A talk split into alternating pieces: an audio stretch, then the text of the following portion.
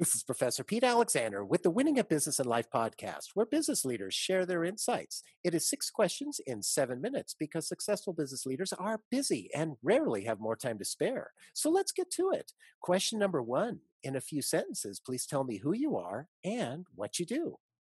Hi, Professor Pete. Thank you for having me on the show. My name is Ron Craig, and I am the head of IT and cybersecurity for a company here in Canada. We'll, we'll call it a confidential employer. That's okay. Ron, on the show. Question number two What's the best thing about working in your industry? Uh, what I really like about working in my industry, uh, what I find is because you know I'm in I'm, I'm in the business of helping you know, to keeping them safe.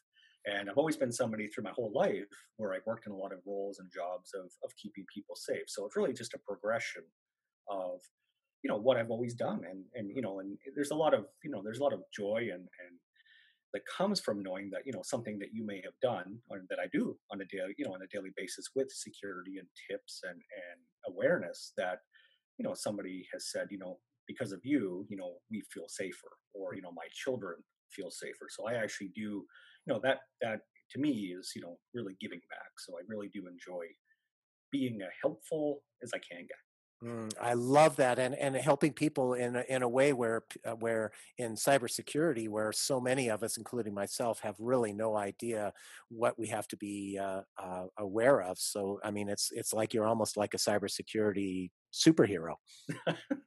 well, you know, I don't look in spandex. I get a couple rolls, so it's.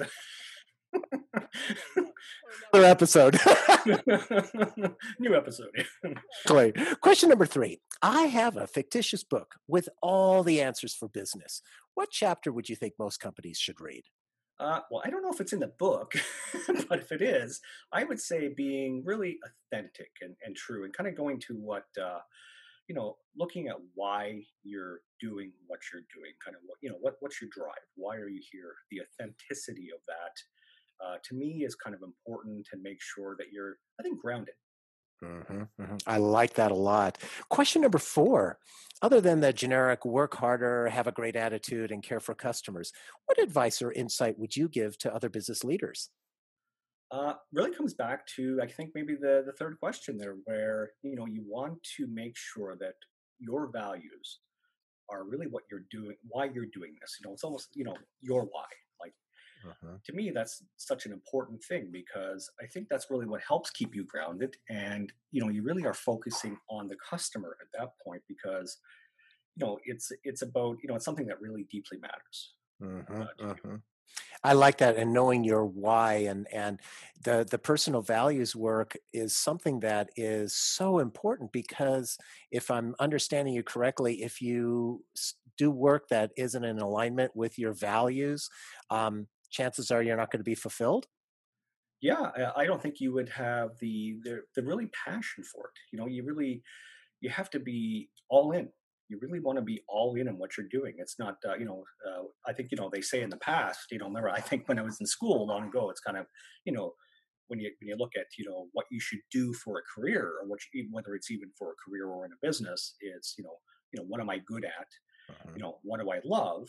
And you want to make sure that you're picking and of course i think the uh, third one is and what will somebody pay me to do? Hopefully somebody pays you. But you know that's the thing is you want to kind of find that alignment to make sure that you're you know waking up every day you know with a fire in your belly to say you know this is the thing that i should be doing and i think if that's if that's if that's how you feel then you know i think that's uh you're, you're going to go and you're going to do well at that Mm-hmm, mm-hmm. Very insightful. I completely agree. Question number five What other business leader like yourself would you like to acknowledge and invite to be on my podcast? Uh, I would actually like to acknowledge a, a very dear friend of mine, actually, uh, Lorena Acosta. I think she would be a fantastic uh, guest uh, for your show. Uh, so, yeah. Perfect. I'll reach out to her. Thank you for that referral. And mm-hmm. our final question, question number six please tell me about your first job. Oh, the first job. I think uh, I'm going to take you back, way back. uh, I think it was black and white on TVs. I was oh, so I actually, you know, I have this memory of back when I was around. I think about eight or nine. believe it I actually had a job at that age, and it was interesting. It was actually at a fair. So when I grew up, we weren't, uh, you know, I lived, uh, you know, we were, you know, low income, and you know, we didn't have a lot of money, and it was very difficult to go and uh, go to things like a fair. I mean, you know, uh, you know, I, I, didn't, I couldn't take for granted uh, to be able to go and go on a Ferris wheel. That never happened. We didn't have the money for even something like that. So, of course, as a kid, you see these fairs come to town, and I wanted to be, I, I wanted to go. I wanted to enjoy. I want to see go with my friends. So I managed to come up with an idea, a concoction or, or, or scheme of some sort, where I actually went into the fair and I approached the the trailer of I, uh, so the trailer head dude. I don't know what, what you call them, but the carnival dude. So I went in there and I said, you know, I'd like to work here so I can get rides and go on rides and stuff with my friends. So I actually approached the guy, and he, you know, of course, he, I think he probably looked at me like, what? What's going on? So he made a deal with me. He said, tell you what, if you actually help keep the fair clean, uh, for every bag of garbage that you bring back to this trailer, I will give you uh, these there was there were like little white tickets that kind of were special that said one it's all you only need one and you could win the ride. So we said for every bag you bring you get a roll of these. It was like five or ten tickets. Hmm. so i worked nonstop you know from you know early in the morning my parents were okay. It was just down the street so they were they weren't that far away. And it's a different time too where kids mm-hmm. can kind of you know roam a little bit so but yeah i would uh, so i went every day for the two weeks carnival was there and I, uh, yeah, I cleaned up. And I usually booked four or five bags of garbage, if I remember correctly, which gave me those rolls, and I was able to go and and reap the benefits and the rewards of, of working hard at, at eight or nine years old uh, to you know to enjoy uh, that my friends were doing. And uh, yeah, so I, I, it's kind of a job. I was getting paid in tickets, but you know, I, I, to me that was a, a very uh, important lesson. You know mm-hmm. that you know, it doesn't matter what, you know, who you are, doesn't matter, you know, how old you are, you know, if you really want something, you know, you're, you, you, you work hard, you can, you know, you can actually find a way to get it. Mm-hmm. And I love that the that you know it you know he he obviously wouldn't have been able to pay you you know money because you were too young for that but but the fact that he gave you the tickets for the rides it was a win-win and the carnival was cleaner because of it and taught you some responsibility as well it's a great story. I love it.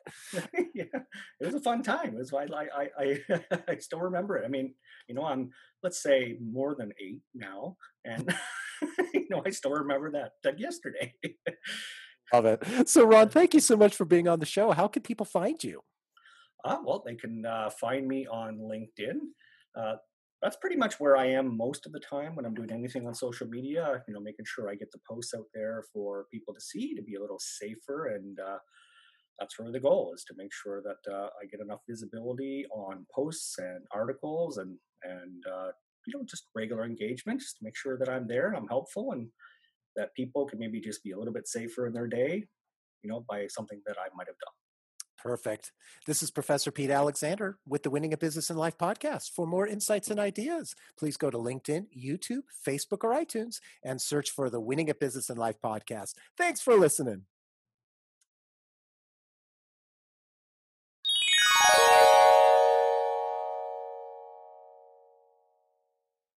The world's best known investor and Wall Street expert, Warren Buffett, once said, Wall Street is the only place that people ride to in a Rolls Royce to get advice from those who take the subway. Mr. Buffett's quote is remarkably accurate, but how many people would rather receive advice from him than someone simply guessing? Welcome to Buy, Hold, Sell, your single source for Wall Street knowledge and profitable guidance. Please join me, Todd Schoenberger, and fellow trader Tobin Smith, as well as host Veronica Dudo, for a podcast known to move the needle for investors. Tobin and I are seasoned Wall Street executives with deep investment experience, and we are prepared to share our advice to those who choose to listen. Download Buy, Hold, Sell today on the Evergreen Podcast Network or your favorite podcast channel.